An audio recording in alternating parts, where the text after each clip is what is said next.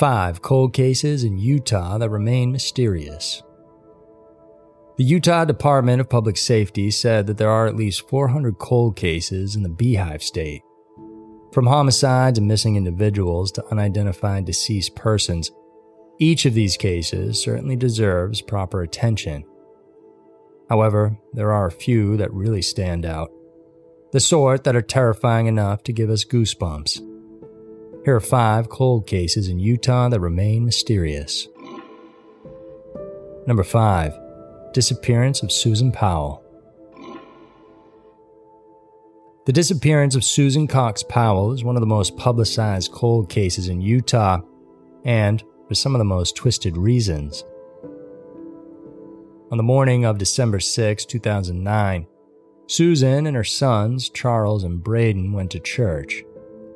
A family friend later came to visit them at their home in West Valley City, Utah, just outside Salt Lake, and this would be the last time the woman was seen alive. The entire family was initially reported missing the following day after their relatives became alarmed that the kids weren't dropped off at their daycare. Police came in to investigate the Powell residence but found it empty, and investigators would later find traces of Susan's blood on the floor near the couch. The next day, the woman's husband, Joshua, returned home with the two boys. Upon questioning, he told the police that he and his kids left while his wife was still sleeping in the early morning of December 7th, and on that day, he took their children on a camping trip to Simpson Springs in western Utah. Things began to take a weird turn then, when police found no evidence of a campsite in the place the father had indicated. What was even more suspicious was the fact that the man took the boys camping when it was snowing heavily. Police immediately declared him a person of interest in Susan's disappearance. A few weeks later, then, in January of 2010, Mr. Powell and his children moved back to Puyallup, Washington to live with his father, Steve. Joshua claimed that he could no longer afford to live in Utah after he had gotten fired from his job. In September of 2011, Steve Powell was arrested for voyeurism charges. Found in his possession with thousands of images of females being videotaped without their consent it shocked everyone to discover that one of these unsuspecting subjects was Susan, his son's missing wife. Following the arrest, the Powell children were sent to live with Susan's parents while giving the father limited supervised visitation privileges. On February 5, 2012, a social worker brought the kids for their supervised visit, and the boys got excited and ran ahead. The two quickly went inside, and by the time the worker reached the door, she noticed that it was locked. Panic arose when she smelled gasoline all over the place. Concerned, she called 911, and a few moments later, the house exploded, instantly killing the three occupants inside. The subsequent investigation found out that right before the explosion, Josh had brutally murdered his young sons. The other people whom police believed to have had knowledge of Susan's whereabouts later died for various reasons. Josh's brother Michael passed away in 2013 by jumping off the roof of his apartment in Minneapolis. Police surmised he was heavily involved in the case, and meanwhile, Steve died in 2018 after serving his prison sentence. Today, Susan Powell remains missing, no one knows exactly what happened to her or where she is now, and the least that authorities can hope for is to find her remains. One can't help but wonder what could be the biggest secret that these three men brought to their graves. Was the weight of the guilt already too heavy, forcing them to finally call it quits for good? Number 4 Death by Arson. Death is most certainly painful, but nothing can be more excruciating than to die by fire, as was the case of a woman from Utah. What's even more heartbreaking is that such an incident would go unsolved for many years. Around midnight on February 22, 1990, Firefighters were called to a fire emergency happening in a house in Cottonwood Heights in Salt Lake County, Utah. Neighbors told authorities they heard screaming from inside the residential building where Michelle Holling, a 28 year old mother, lived. Police reports indicated that the neighbors tried to break into the property in the hope of rescuing whoever was trapped inside. However, they were unable to do so. After the fire subsided, inspectors found out that the doors had been barricaded from the inside. What they found there was Holling's body, and it was so badly burned that medical examiners had to use her dental records to identify her. They also couldn't tell if she died by the fire or if she was killed beforehand. The subsequent investigation revealed that the fire definitely wasn't an accidental breakout, not with the presence of fire accelerants found in the victim's bed, and so an arson case was filed. Police couldn't be sure if the flammable liquid was also poured on the woman's body. Tests were made, but even after 30 years, investigators were still unable to arrive at a conclusion. Apparently, this was only one of many other questions surrounding the case. For instance, it was found that the mother of three had been living with her former boyfriend in that house. The man was among those questioned at the height of the investigation, and yet, much to everyone's bewilderment, he got off the hook right away. Reports said that he provided an alibi, but the police opted not to reveal to the public if his excuse was corroborated or not. The details of the subsequent interrogation were also being withheld. But that wasn't all. Up until today, no one knows the name of Holling's mysterious live in partner. The police seemed to be so keen on hiding his identity that they took down and hid photos of him in their files. If there's anything known about him, it's the alleged information saying that he had been manufacturing and selling methamphetamine. One of Holling's children went on to confide that her mother had also been a user of the drug. A few possibilities are now being looked into.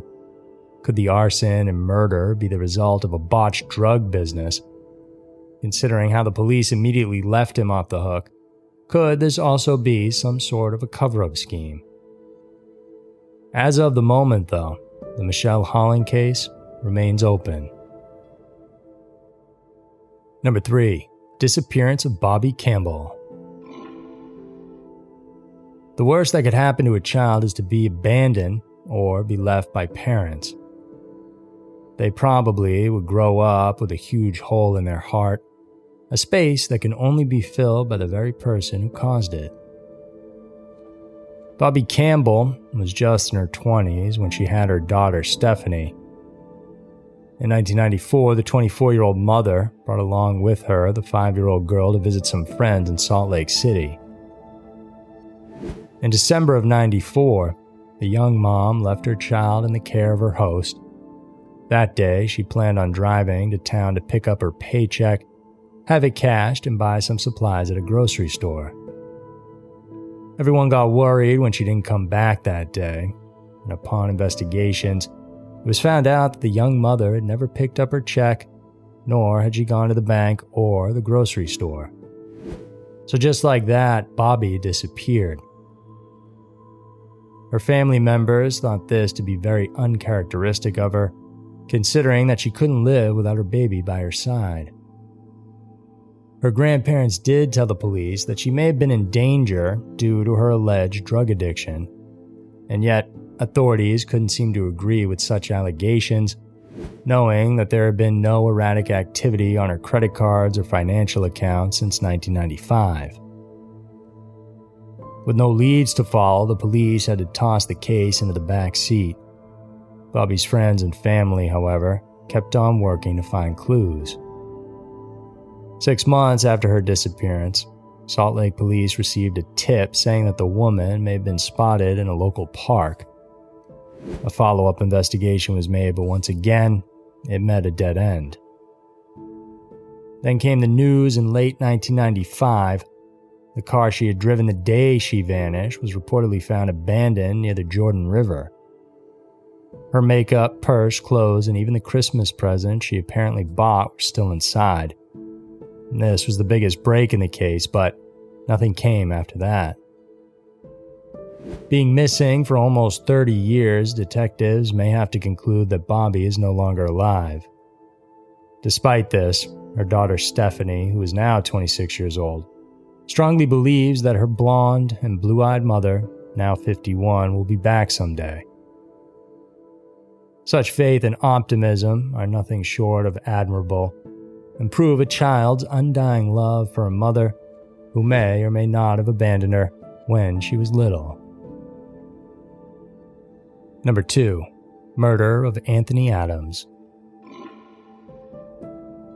The 70s are remembered for all sorts of controversial things like the death of Elvis Presley, the end of the decades long Vietnam War, the Jackson 5 coming into the limelight, and of course, the Watergate scandal. But in this era also occurred one of the most highly publicized cold cases that shook the country the Anthony Adams murder case. On November 6, 1978, a body was discovered nude, bathed in blood, and tethered against the radiator inside an apartment in Salt Lake City.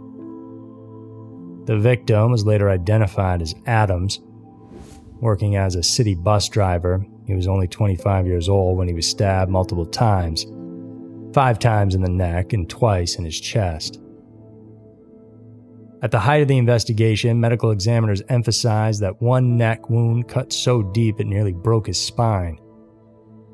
Investigators pointed out that this wound manifested the killer's intense hatred towards the deceased. This theory, though, couldn't have been further from the truth. It's worth noting that Adams was black, gay, and had been an ardent social activist, as well as an advocate of what was then the fledgling LGBTQ community in Salt Lake City. These three characteristics pretty much spell disaster for anyone living in the 70s. At least that's what Adams' supporters and family believed. They also surmise that the local authorities never truly investigated the murder. Worse, they might even have eradicated significant pieces of evidence which could have helped in solving the case. Just recently, a team of Salt Lake City cold case detectives were going over some of the oldest cold cases docked in their office. One of them was Adams and as they pored through the materials, they realized that their predecessors had indeed found some physical evidence related to the 35 year old case. However, they also discovered that these materials had all but vanished into thin air. These pieces of evidence may have offered a way for recent investigators to process DNA testing. Perhaps they could have come up with a DNA profile of the murderer, but apparently that chance is now gone. As of the moment, the prevailing working theory is that the killing could have been one of those chronic cases related to acts of violence against the LGBT people. In fact, a few weeks after the Adams incident, another gay man, Doug Coleman, was shot to death somewhere in Salt Lake City. Then, a few months later, a lesbian named Mona Ulibarri was raped and murdered just a few blocks away from her home inside the city limits. The 70s definitely was a dark era for the LGBTQ people, not only in Utah but also around the country. We can only imagine the terror and fear the community dealt with in those days. Number 1 Murder of Rachel Runyan. There's nothing as horrifying as hearing the news of a child being violated, raped, and worse, murdered. The case of Rachel Runyan shook the nation down to its very core, and its effect can still be felt to this day. This horror of a case began on August 26, 1982. The three year old Rachel and her two brothers were playing in the city park near their home in Sunset, Utah. Their mother, Elaine, went back home to grab some lunch, and at the same moment, an unidentified man approached the trio and began talking to them. He then offered to take the kids to get some ice cream at a nearby stand, which they agreed to. But just as the three were about to follow, the stranger picked Rachel up and shoved her into his car. He quickly drove off, leaving behind the two brothers, Nathan and Justin. The siblings told their mother about the incident. According to their testimonies, their sister's abductor was a tall, young black man with a prominent mustache.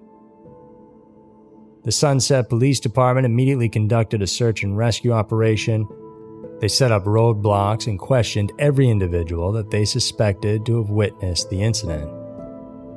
The operation went on for weeks, but the leads and information seemed lacking, hindering them from locating Rachel. 24 days later, the thing that everyone feared the most happened. On September 19th, a family traveling up on a mountain road in Mountain Green, Utah, discovered Rachel's naked body. She was found with her hands bound behind her back. The body was already in an advanced state of decomposition, making it hard for authorities to identify the victim.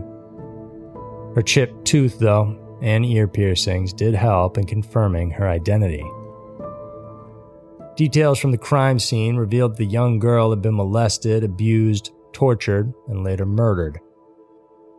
Despite the incessant efforts of the police, they still couldn't find the ones responsible for the horrendous crime. Two and a half years later, a disturbing message was found written in the bathroom wall of a local laundromat. Beware, I'm still at large. I killed the little Runyan girl. Remember, beware, the chilling message read. Follow up investigation was made, but the results didn't lead to anything and then the case eventually went cold. Rachel's kidnapping and murder did pave way for the establishment of the child abduction alert system known as the Rachel Alert in Utah. The system was basically designed to alert everyone in the state of an active child abduction and missing child case. It was used until 2003, and after that, the state and the whole country adapted the much standardized Amber Alert system. Rachel's untimely passing further prompted the federal government to quickly pass the Missing Children's Act in 1983. In this law, the information of all the missing children will be placed in the FBI's National Crime Information Computer Database. As hurt as they were, Rachel's family, friends, and the Sunset community couldn't help but look into the impact of their little girl's death on the lives of other children. There are children who are alive today because of Rachel, a spokesperson of the Sunset Police Department said in one of the annual events held to commemorate the child's death. And everyone can agree that she has become a beacon of hope for those who suffered the same fate and of those who are in the same situation. So there were five cold cases in Utah that remain mysterious. For each of these cases, including hundreds of others, there is a grieving mother, father, siblings, or friends who are hoping to attain justice for their loved ones. Don't hesitate to work with your local authorities in helping solve these cold cases in Utah if you can. Thank you guys so much for tuning in. If you enjoyed this video, then please subscribe and hit the notification bell to help us out. We have three new videos coming out every single week for you guys to check out. Thanks for tuning in, and we'll see you soon.